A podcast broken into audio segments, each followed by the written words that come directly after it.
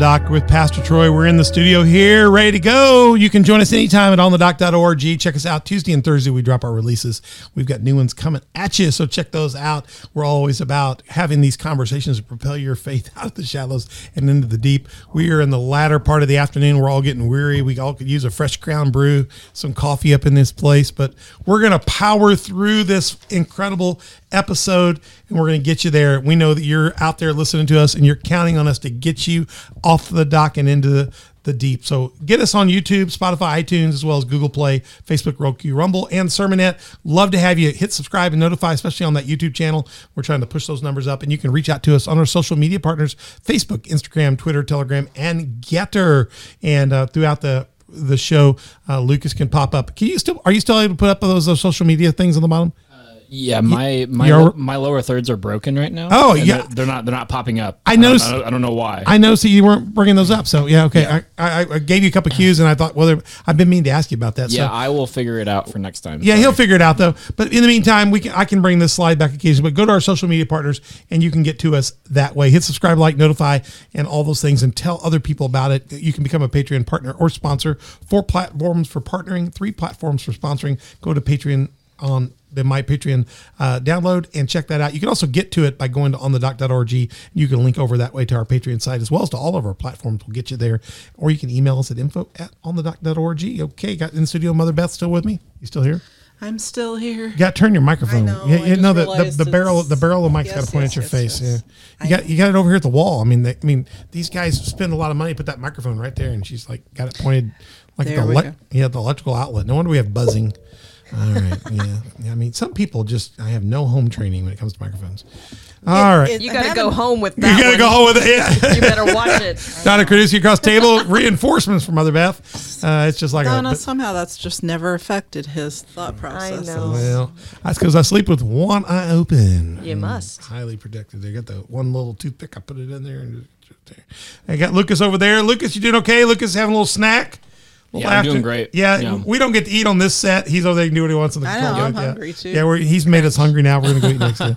You want to Uh, share? but, but Lucas is here, our techno wizard, executive director. He's directing the whole show today. He'll be with us here as we get through our next incredible episode. We're so glad you're joining us here on the dock. We're in our Micah Live Humbly, and on the dock super season, digging deeper in the word series. It's a season two series.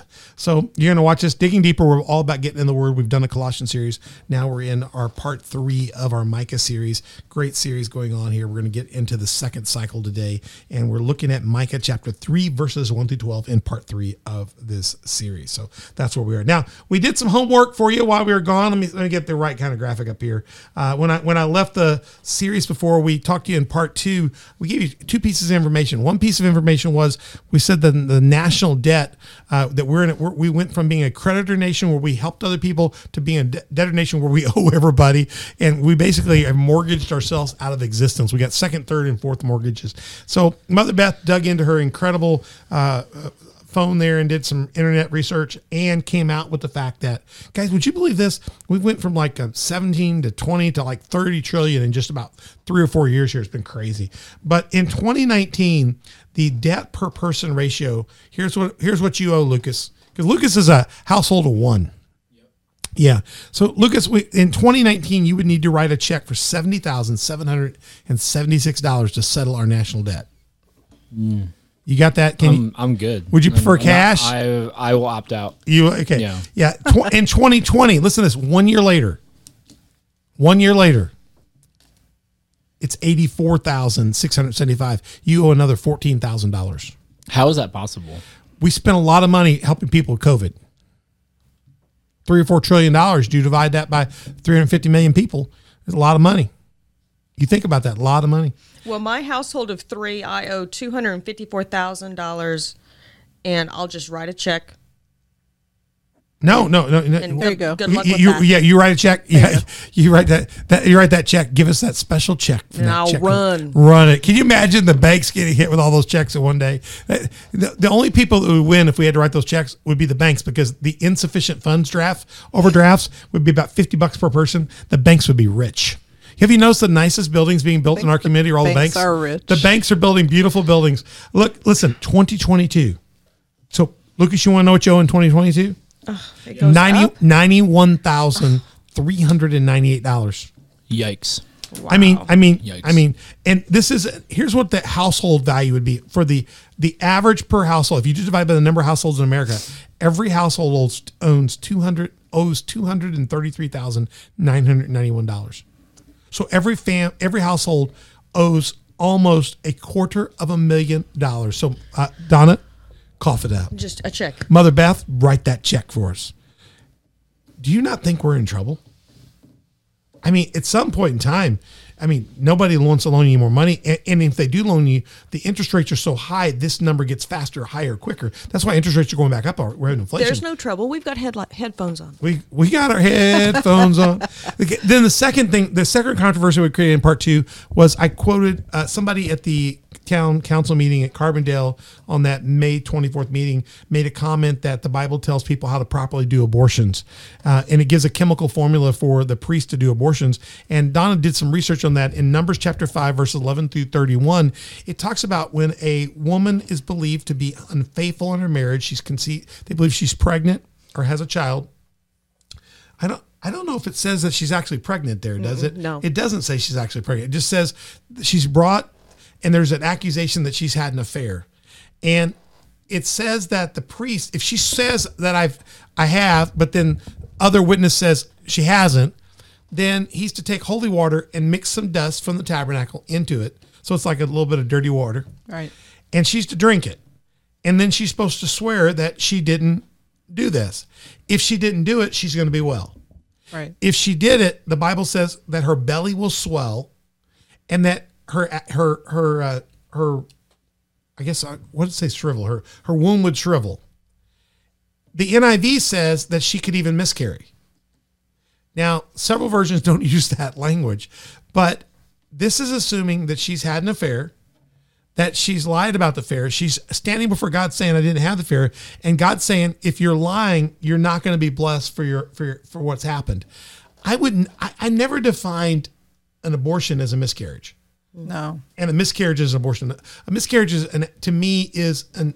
I, I, I'll say this fairly. Well, that- It- it's a painful moment, but it is an act of God because something. I'm not saying God causes it, but something in the system's not right, and and and the child doesn't make it to full term. And I'm not saying that's a blessing; it's a miserable thing. Beth and I've been through that with with with uh, with our one of our kids, and it's the most painful thing in the world. But we are reminded that that child is with God, and we're also reminded that the reason there was a miscarriage because something in the child's development would not allow to exist outside the mother's womb. Mm-hmm. And so, to me, that's an act of God. And it, and it could be traumatic. I understand that. There's lots of ways. But it's one thing about something not happening because God, it, it, it's, it's in God's hands. Mm-hmm. It's another thing to take our hands and stop it. And there's nothing in this text that mentions anything about a person causing the abortion. Well, right. The priest's intent is to shed light on the lie. And it's saying if you if you're lying about this, you will be cursed in the fruit of your womb. Whether the future or the current, it will be revealed by God. And this is an act of God, what's going to take place. Mm-hmm. And it's based on God holding us accountable to saying what we said we're going to said. I, I don't think you can justify this as a use that God has some way to con- conveniently do abortions. And if that were the case, so let me make this offer. I would be glad for us to allow that to take place. You can use numbers 5, 11 through 31 as your formula. So we won't have the Memphis Clinic for Reproductive Health come here. We'll just have people take their bottled water and put a little dirt in it and drink it and see how that works for those that need the choice of life. And then if God decides he wants to terminate that life, then it will be in God's hands, not our hands. So if that's the alternative, I'll take that because I believe that God's justice will always be better than ours. So if they want to do that, that's fine. Let them use the dirty water method. Um, but I, I got a feeling for you that I think most of us in this room, you ladies, have all drunk a little water with a little dirt in it. Um, your moms, after all, and it just happens. You know, dust is in the air, and so we're talking about here an act of God for a whole different purpose. And all. this is taken extremely out of context. Yeah, Extremely. that- that's- so typical uh, of that. Very, very typical. So uh, just wanted to point that out, but that's, you can go check that out yourself. So uh, Micah chapter three, we're in Micah chapter three. We're going to hit today the second cycle, the second cycle right here of Micah's prophecy is in three through 515. Some of this is the, the speaking to the leaders, which is going to be great because we're going to see that he not just holds us accountable, but he takes a look at those that lead the, the carriage, that drive the wheel. God has got a special uh, responsibility to those that lead uh, the nation, whether it be to good or to bad. So let's take a look at Matthew, uh, Micah, Matt, Matthew, Micah chapter three, verses one through twelve. Let me read that just to get us started off in the Word right now. Here we go. Matthew chapter 3, New Living Translation. I said, Listen, you leaders of Israel. You are supposed to know right from wrong. He's talking to the leaders very clearly there. But you are the very ones who hate good and love evil. You skin my people alive and tear the flesh from their bones. Man, that's violent. Yes, you eat my people's flesh, strip off their skin, and break their bones. You chop them up like meat for the cooking pot.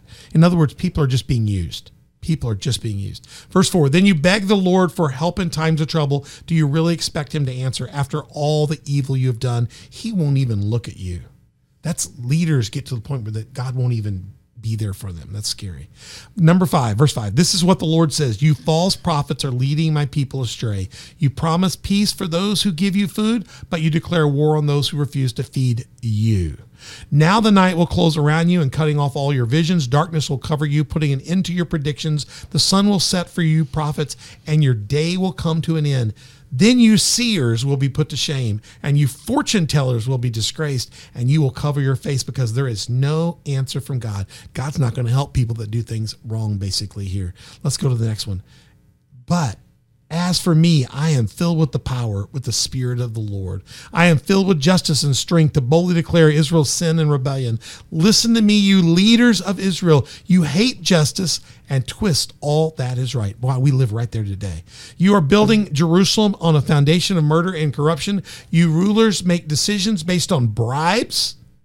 You priests teach godly laws for only for a price. So he's talking about spiritual leaders, but also the world, the national leaders. And you prophets won't prophesy unless you're paid. Yet all of you claim to depend on the Lord. No harm can come to us, you say, for the Lord is here among us.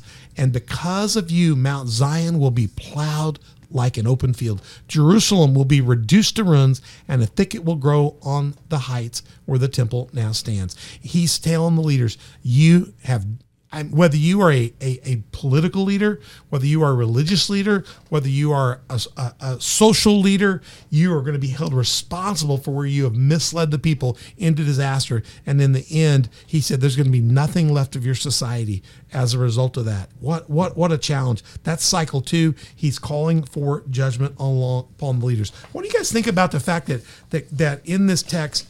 Micah, on behalf of God, he's speaking for God, that he is so hard on the leader. What do you guys think about that? I mean, he's only talking to them. He's not. He talked to all of us in the first one, but he's he's right at the leaders. Do you do you think God's going to hold leaders more responsible, or at least at a, at a leadership level responsibility for the state of where we are today? Of course. And he he doesn't just mention the leaders politically. He mentions spiritual leaders, political leaders, uh, fortune tellers, anybody out there that's claiming that they have advanced knowledge, he's calling them all to accountability. Well, it, it's not the first time nor the last time that that leaders are distinguished to uh, bear a bigger responsibility, thus a bigger um, judgment against them. Do I you mean, think? Do you think he's going to hold our leader, our leaders today today as accountable as he would of the people of Micah? Do you think God's going to have a place to? Do you think He's going to give him an exemption, or do you think He's going to? Because think of how many people. I think about how many people, even today, as bombastic of a society as we have, and, and how people are kind of deniers of the things of God, or or if I am a Christian, I'm not that. I'm not one of you Al Qaeda Christians that believe in the Bible. I'm one of these synchronized fusion Christians that's kind of civilized. And, but think about how many of our, our politician leaders will run for mayor, run for governor, run for president, run for whatever, and the first thing they tell you uh, that you see on Sunday is where, where they go to church oh, I'm a Christian. I go to this church, I go to that church. But then their platform will be completely inconducive with that philosophy. I'm not picking on any side of the aisles here. I'm talking about all of them. All will tell you, I go to the first so and so church and I go to that. And you, you'll see that. Even even amongst the ones you think that aren't, they all, you know, largely all of them will put out something like that because they want people to see them as kind of God fearing people, you know? But then God is, he's saying here, uh, I know when you're really God fearing and when you're not really God fearing. You can't fake it. I think it'll be worse because, for one, our leaders now their influence is bigger. They're with the advent of all of our media and, and it's the way so much stronger, isn't it? right, and that the words of Micah are Old Testament, correct? Absolutely. We are now post Jesus. Absolutely. So- yeah, he's pre Jesus. So you, you can almost like give them a little more. They don't have social media. They, Right. they have got the basic Old Testament, and and, and they're they're going to get destruction and come back. But we've actually seen destruction, destruction again, and Jesus come back, and we're still not getting it. Right. Right. You, these guys are on the this side of the prophecy Right. of what's going to happen. See, I told you so. We see, I told you so twice now. We saw it with with the with through Micah's story and the fall, but then we see Jesus come. The temple falls again in seventy A.D. and we see you know Christianity you know fall again there, and then a rebirth of it later on with with Rome and and and and, the, and all that development. But literally here, they have no perspective of this, but yet I don't think God's going to. hold. I think matter of fact, God may hold us more accountable. Yeah. Yeah. Listen to you, leaders of Israel. You're supposed to know right from wrong. Leaders should know right from wrong. You're the very ones who hate good and love evil. And he basically then goes in verse two, two B and C and three. He just talks about destroying, eating the people literally. You know, now what you don't know is, is that's metaphorically, no question about it, but it's actually true. When Jerusalem was going to fall and they were being held captive, they began to eat people and bodies because meat was so scarce in the siege that they actually ate each other to survive. Ugh. And who ate each other? The people that were in charge would would would take the poor and the children and and, and so not only is it metaphorically true, but it actually happens. Ooh, I didn't know that. Yeah, and you read it when the to fall, and it says that, that, that, that you know women will exchange their children. I'll eat your, we'll eat yours today. Tomorrow you eat yours. Yeah, that's true. Yeah, it's very bad. The sieges of Jerusalem were horrendous when Assyria and Babylon when Babylon came. Yeah, there were very bad things that were done in, in that time. And it was prophesied that it would get so bad because of the leaders' lack of faith that people would be reduced to savages. And when you when you leave God, you become savage. And and and, and look at verse four. After all the evil you've done, He won't even look at you. God God doesn't even. I'm not saying God doesn't feel sorry for the state of our soul, but but He's not even going to be wanting to help because you've reaped what you have sown. Right. God, we do have free will, and, and we have to take responsibility for, for what we have chosen uh, to do. I think it sometimes, and, and I love what God does here. God says in this, basically, let me summarize this here. I got to get the right thing here. Oh, I'm just got all kinds of slide issues here. Um, oh, there it is. There it is.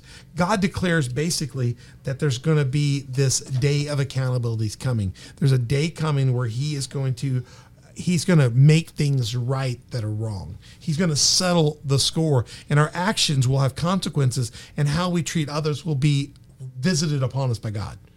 I think that was true then, and it did happen.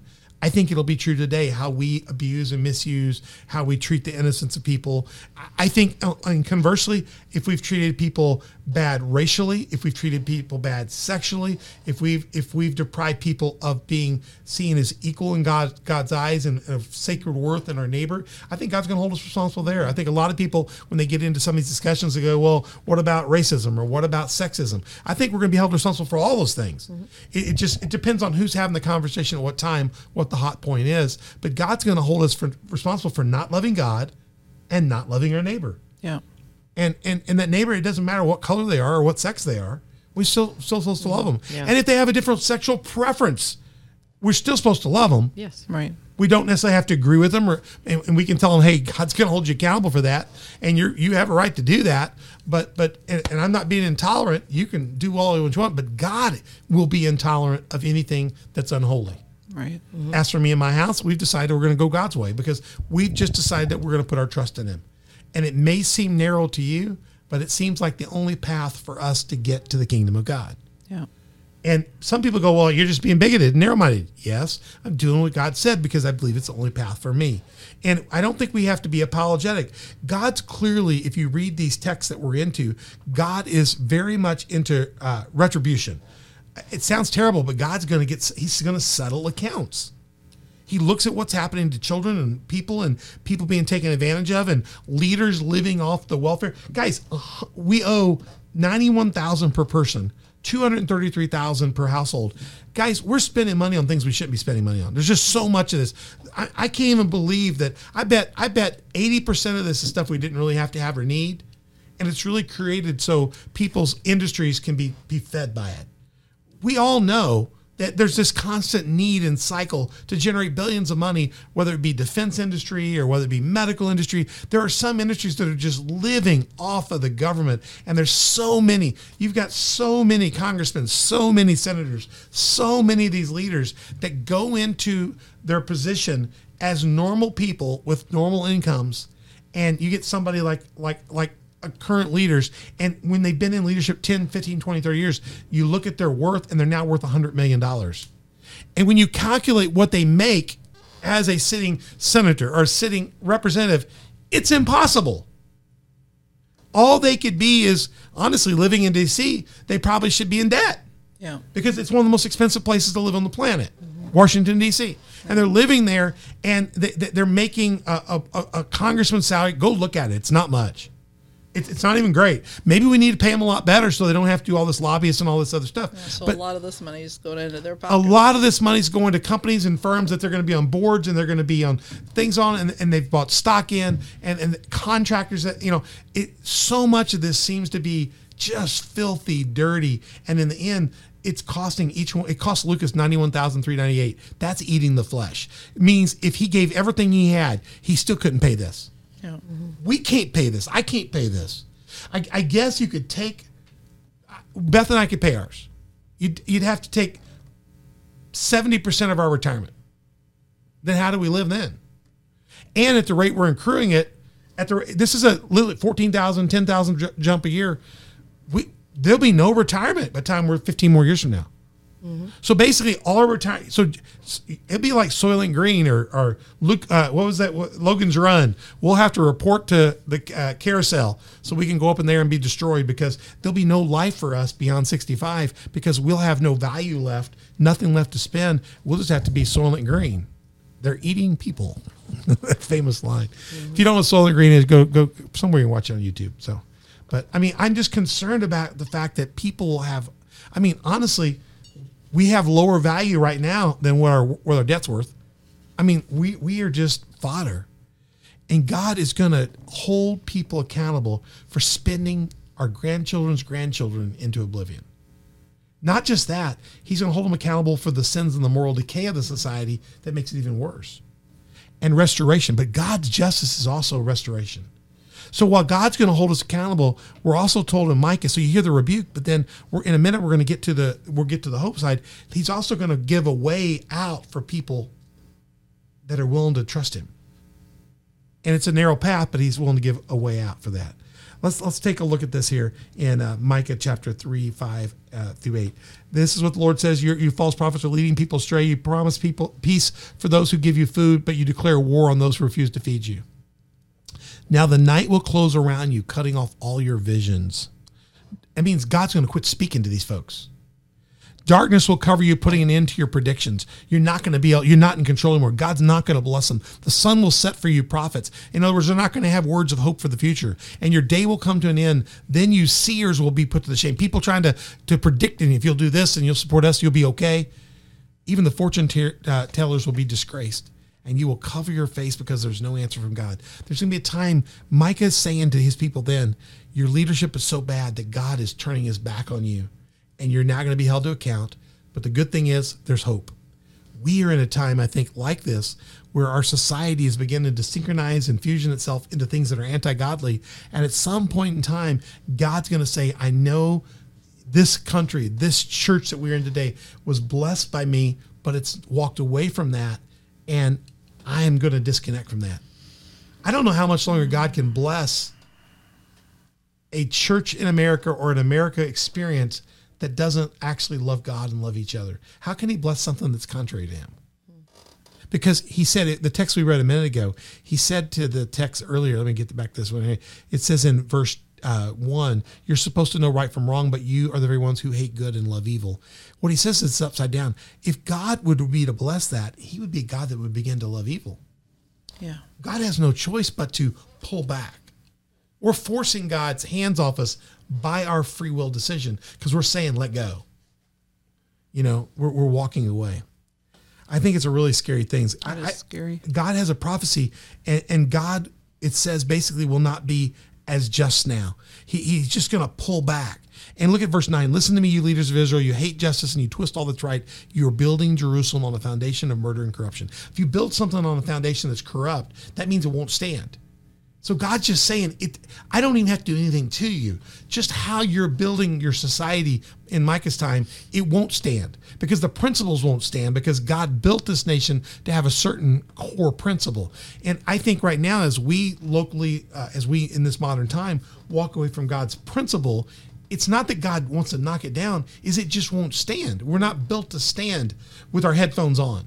We're not built to run around uh, ignoring injustice. Deep down inside us is a longing for justice and a longing for hope. And if we sedate ourselves enough and we take just enough marijuana at the local store regularly and we drink just enough stuff and we watch just enough pornography and we do just enough Netflix and we just ignore just enough of it, it doesn't go away.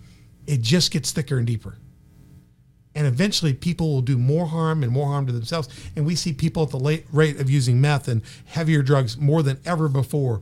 It's and we see people going out uh, we just in, in, the time of this broadcast we have somebody that just shot up a school in texas that killed 19 children and two two teachers. We don't know the motivation yet. We don't know anything. All we know is there's too much of people getting so bored and so tired of this life that they would go out and kill children and then basically in their lives life has no value. They see no future in this. They they obviously don't fear a hell. And they don't respect God in heaven. Yeah. They have lost hope to the point that they would take children's lives in a school with your headphones on. Man, Because there's yeah. no value in life there's just for a lot of people for, for a lot of people we've devalued it because god is the center of life and in god there's life and it's god that gives us purpose and hope. And you disconnect far enough from that you forget to remember that we are people that he loves dearly that he is, we are special people. Micah's people were special people. God set aside for a special mission and they only had to do one thing obey his teachings and commands. They didn't do it. They failed to do it. He held them accountable Jesus came so that we would have another chance too, that we could repent of our sins, that we could follow his way. He says, I'm the way, the truth, and life, and no one comes to the Father except through me. He meant it. That means today, as we reject Jesus and we reject the same thing of Micah, we do it a second time, basically. It's even worse because Micah didn't have the benefit of Jesus clarifying all this stuff. Mm-hmm. We have the benefit of Micah and Jesus. Mm-hmm. And we're going to reject and put our headphones on in this day in society yeah, it, it, it's a terrible and thing. All the prophecies that we've seen fulfilled, and and yeah, yeah, it's it's got to be worse. So he judges the rulers. Verse eleven: You rulers make decisions based on bribes. How often do we hear hear about people in trouble for that? You priests, and bribes are not just they're getting paid. It could be they're just getting rich off the schemes. Yeah. You know, you priests teach God's laws for a, for only a price. How many pastors today are compromising the preaching of the gospel to make people's ears happy in their congregation because they're scared of what'll happen? Mm-hmm. Right. I, have seen some of the greatest churches in the St. Louis region. When we were starting churches up in Waterloo and Pawnee, we had great churches in St. Louis that were really hitting the gospel hard, and they were independent churches, and we would go visit them. And oh, and well over two thirds of those churches are now considered independent liberal churches because they've turned their back on things such as marriage, Christian marriage, uh, the issue of, of life. They've, they, have they have compromised and refused to speak about these things and compromise on the issues of sexuality according to God's will and command because they're afraid of what members of their churches, employers will think, or, or whether they would give. And we have good churches that have lost their way, yeah. and now they're places where they're preaching heresy and a soft gospel that's been fused into the modern society to be palatable and tolerable. And what was the lion of the tribe of Judah is now a domesticated house cat that's had its claws pulled. Yeah. Mm-hmm. I mean, I mean, it, it, and then there's a few churches that are holding the line, but those churches are isolated and considered to be neo-Nazi, white supremacist, and, that can be a black church that's that's, standing on the gospel. They, they will call anybody anything. And they'll call. That one guy called those of us that have a biblical worldview. He says we're worse than Al Qaeda. I mean, just think about that. I mean, you rulers, you priests, a lot of them have given up for the price. You prophets won't prophesy unless you're paid. So, I mean, yet all of you claim to depend on God and no harm can come to us, for the Lord is here among us. They're claiming, oh, we've got the Lord's will. But look at this. Look at verse 12. Because of you, Mount Zion will be plowed. I mean, round up, kill it all, plow it up, flip it over. Jerusalem will be reduced to ruins. A thicket will grow on the heights where the temple now stands. And that's exactly what happens. He prophesies this, and God brings the destruction of Babylon in there. And in seven, I think 58 and uh, for, for Judah or 700 Judah, and then later on 500, uh, Israel, uh, Israel falls in like 700s, Jerusalem falls in like 500s. It falls, and listen to this exactly when they came back to be, rebuild the temple, that's what they found thickets and junk growing, jackals running around. The walls were completely down so that every stone was down. They had to even reset the cornerstone. That was just in 70 years. God, God allowed that to happen. And fortunately, they came back out of Cyrus's time, and we have the story of Malachi, we have the story of Nehemiah and the rebuilding of the temple, and Ezra, the rebuilding. The, the Nehemiah rebuilds the city of David. Uh, Nehemiah rebuilds. Let me get right. Nehemiah rebuilds the city, and Ezra rebuilds the temple. We have the story of how God brings them back with that remnant of people. And here we are again. We're in the church that Jesus built. We're walking away and we see the church in demise today. I'm not saying there's not good Christian folks out there. You're out there, you're listening on the dock, you're sharing it with other people.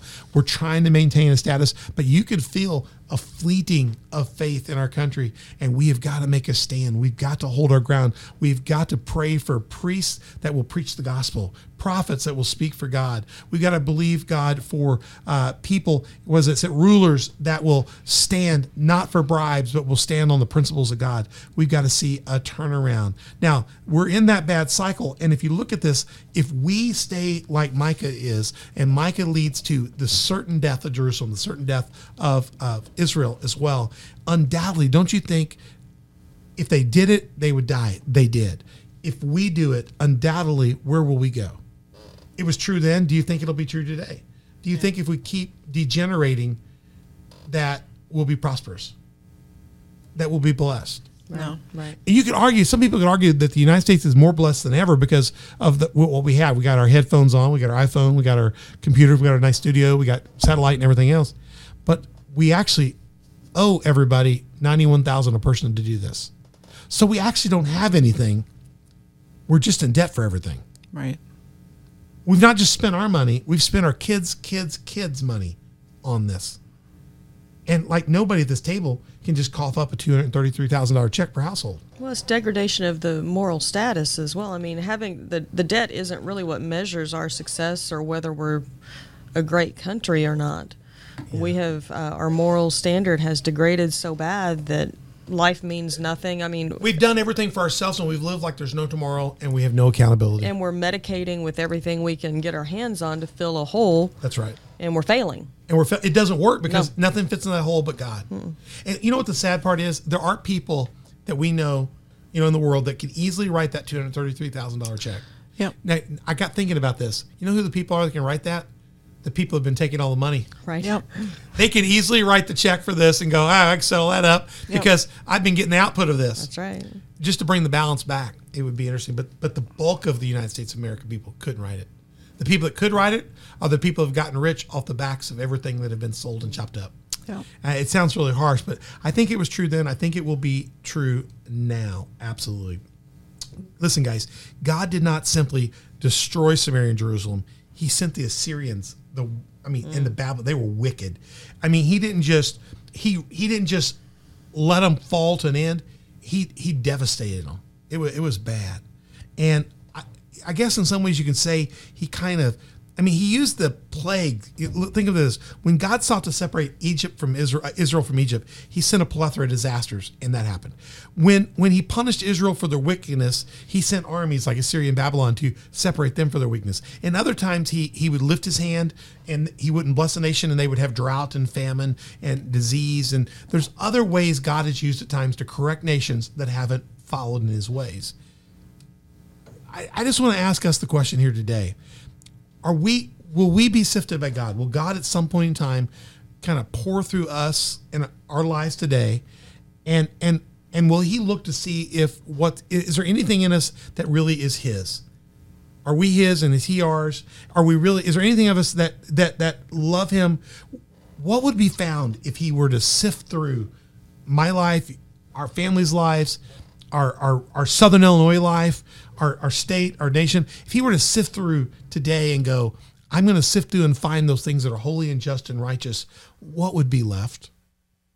I mean, I, I, fathom and I'm scared. I'm scared for myself that, that we're so much around corruption that it's a challenging thing. So it really calls me to prayer to make sure, as for me and my house, that we serve the Lord. That, Lord, it's very difficult to live in a life in a society that's so compromised. What a challenging thing to think about that God is actually going to sift us. And he, he sifted them. And someday he's going to sift us. Every knee will bow, every tongue will confess, and then he's going to hold us accountable. And, and what would be found? And my thought process is if it weren't for Jesus Christ, I would have nothing of worth that could be found. Mm. And it's the, the life of Christ in my life that would give me an actual chance. And there are choices that we are responsible for. And there are consequences we live out based on our choices for others and our choices for ourselves. And, and how will all that that pin out? You know, I really I really want to look at that. And I think it's, I think it's a big question to ask. If if if if the sword cuts both ways, if the Lord were to look at me, what could I be doing better to help out, be a better witness, be a better leader for Christ in our community and, and help our nation turn toward God? Or also, you know, how's God going to judge me for being a compromiser and leading us away? I think God's going to hold us responsible. And I do believe that our free will is, is at the core of it. Our free will is what it's all about. And so thank God he loves us enough that he gave us free will.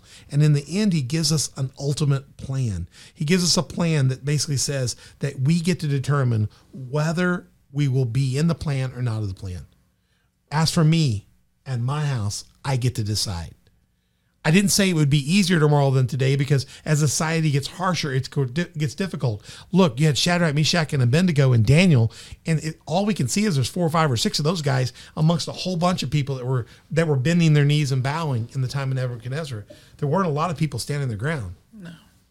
But the ones that stood their ground, God blessed. They went in the fire and they came out. Why? Because he was with them even in the fire. Mm-hmm. The reason there's remnant in the time of Micah is because God is still with the remnant even in the time of fire. That's how they get through the wilderness and come back because even in the midst of a degradation of society, God is still with those few because even the ones the few that didn't bow and kiss the idol or didn't bend in, God still had their back. Mm-hmm. Mm-hmm. And we're even told in the final times in, in, in the book of Revelations, Beth and I talk about this a lot, that yes, there'll be good people lost by bad people. But do you know where they go? Do you know where the people that are lost in, in the Lord, that are sacrificed by evil on behalf do you know where the martyrs of God go? Hmm. They go right under Under the, the throne of God. Mm-hmm. And they're sitting there where he's looking at them day and night, day and night, day and night. And he's saying, In just a minute, I'm going to break the seal and I'm going to settle the accounts and you will be restored. Yeah. So everybody that's ever lost themselves and they've they've lost the battle here has immediately gone into God's presence and know they're going to win because he's standing there saying, "Just hold on, just hold on." So I don't have to worry about those that have fallen because God has got them. He is a God of retribution and a God of restoration. He's going to settle accounts and he's going to fix things. And we're going to the first to rise are not those of us here. The first to rise are those under that altar Yeah. the dead in Christ will rise and we'll join them. So I, there are choices and there is thing and free will is a real, real key to that. So I, I think that's I think that's important to understand. Um, let me see what else I got here. I've got a couple more things here. There was a great clip I played uh, from in the in the um, in when I did the series at the church. I had a clip from the movie The Adjustment Bureau. Do you remember the movie The Adjustment Bureau? I'm going to wrap up with this and we'll kind of get out of this in a minute. But The Adjustment Bureau is a great movie. And I want to play this clip from Matt Damon. And, uh, and, and it, it's a great, great clip because he's actually learning out that, that he's being told here that everything's being managed. But check check this out. I think I think I think it'll help you. Watch, watch this video clip. This way, Connie.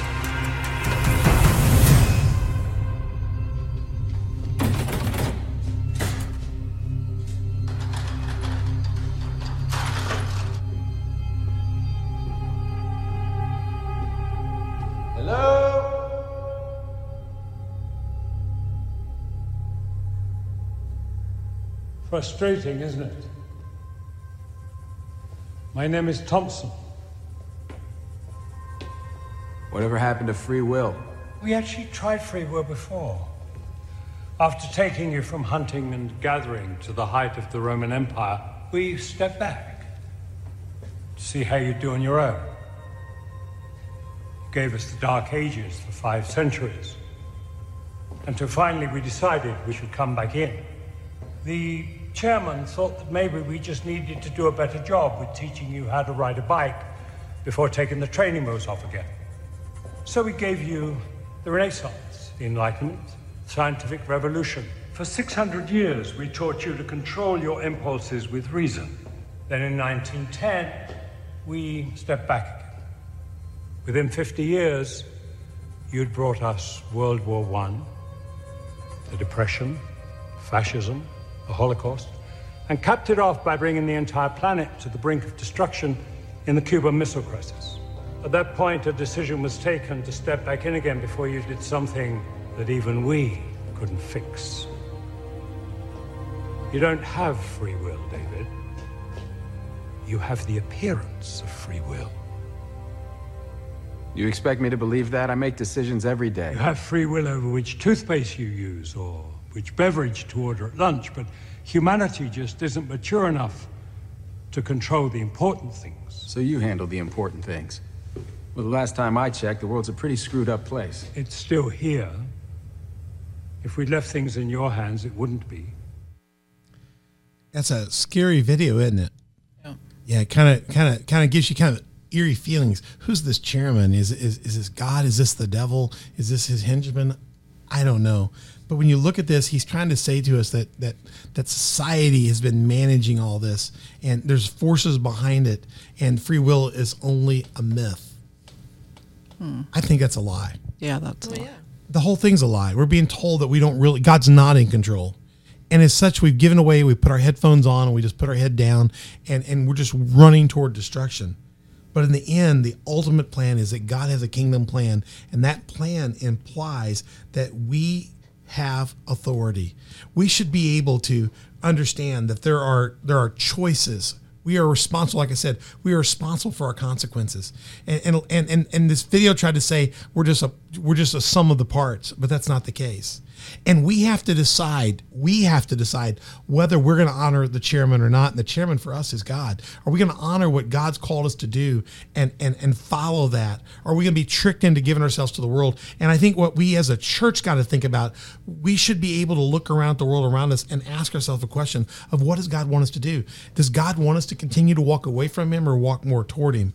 And and i think what he's holding the leaders responsible for is they've gotten so greedy and so filthy and so rotten that they think that there is no god and that they're just in control and that they're managing everything and we all know that's a false thing.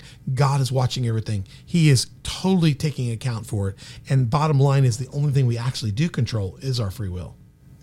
And we can surrender it to the world or we can surrender it to God. And here's the here's the thing I think is the biggest thing I want to get across as we get close to wrapping up wrapping up this thing. Um, are we any different? We know God's expectations today. Are we just selling them out? Are we putting our headphones on? And honestly, you and I, are we just unwilling unwilling to do what God wants us to do? To live the way God wants us to live? Are we are we not willing to take responsibility for the actions of our lives sexually? For the actions of our lives, how we marry, how we how are we not will you know, we talk about the right of somebody to choose life or death for a child. What about the right to take responsibility for your actions? Mm-hmm. You know, what about what if we took responsibility for our choices?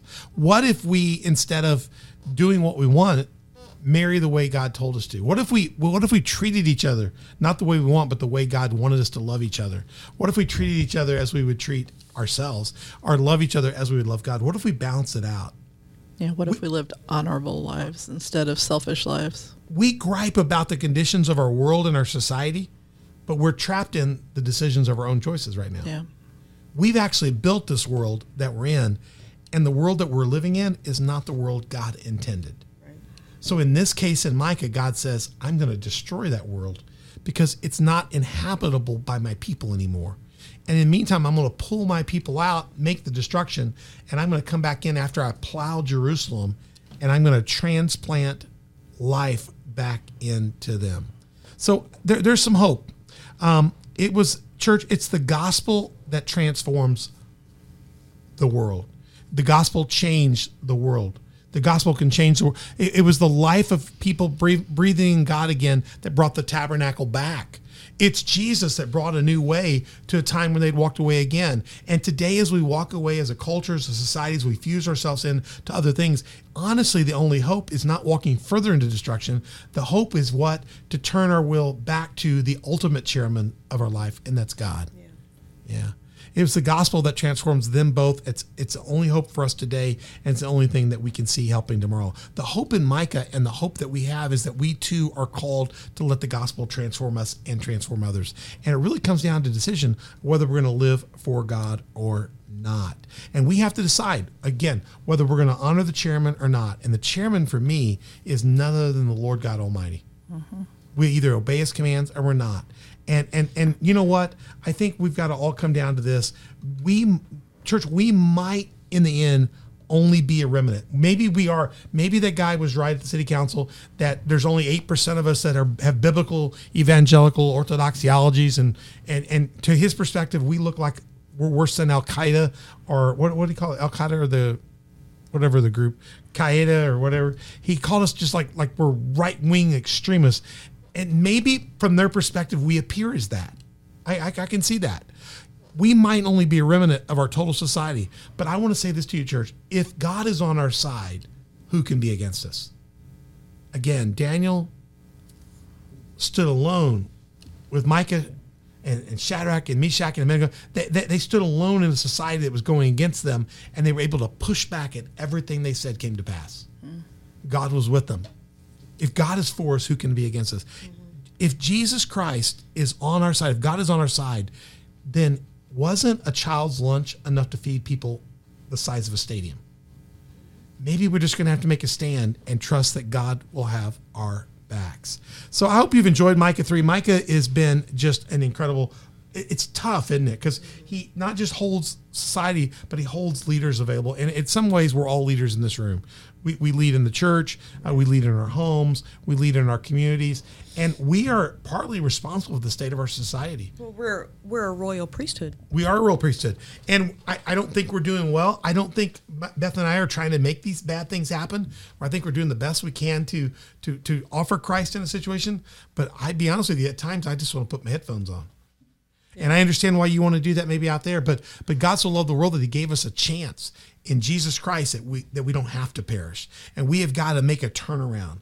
We have got to plant our feet and go, you know what? Maybe the world is going to hell in a handbasket, and maybe God will hold it accountable, but he'll also protect the remnant.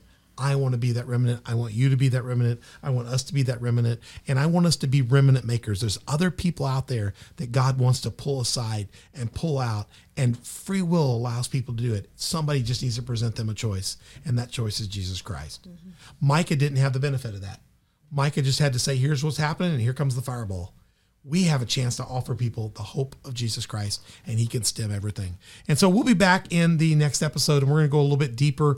Uh, this is some good stuff here. We're going to get a little deeper. We'll have a little more discussion here. And when we come back in part four, Micah chapter four through 13, we're going to look a little deeper into more of the rebuke. And then eventually, there's a bigger chat. You remember in the first cycle, we had like chapter one all the way through chapter two, verse 10 was the rebuke. And then we got two verses of hope. Let me tell you, in cycle number two, we're going to get a whole chapter of hope. So I know it's been rough. you. We need some hope, don't we? If you'll come back in part four, we are not just going to give you a little more of the rebuke. We're going to give you a whole chapter about how you can be a part of the family of God and help us turn the tide here. Uh, listen, Micah gave a warning. It all happened. Jesus Christ gave us an assignment. We need to go out and do that assignment so this doesn't happen again. You can join us at onthedock.org at any time and find out more about our platforms and programs. Info at onthedock.org is our email address. And go watch us on YouTube, Spotify, iTunes, Google Play, Facebook, Roku, Rumble, SermonNet. And we would love to hear your thoughts on Facebook, Instagram, Twitter, Telegram, and GETTR. Those are our social media sites. And we would love to talk to you about some of the things that you're, you're doing there. We, church, we need to use, listen, we need to use our witness. We need to use our platforms. We need to use our God's World Changers. That's our social media sites. So we can share that God, Jesus is the ultimate kingdom transformer. So let's use on the dock to do that. Share this with others.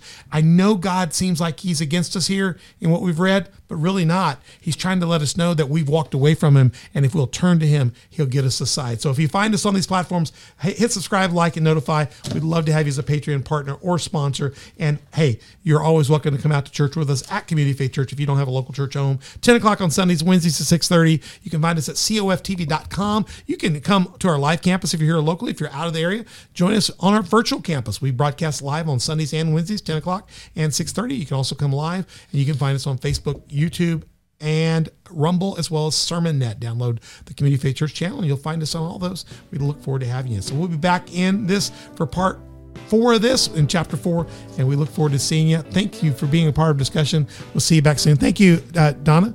Thank you, Mother Beth. Yes. Thank you, Lucas. And we'll be back for the next section soon of Micah Live Humbly on the Dock with Pastor Troy. God bless.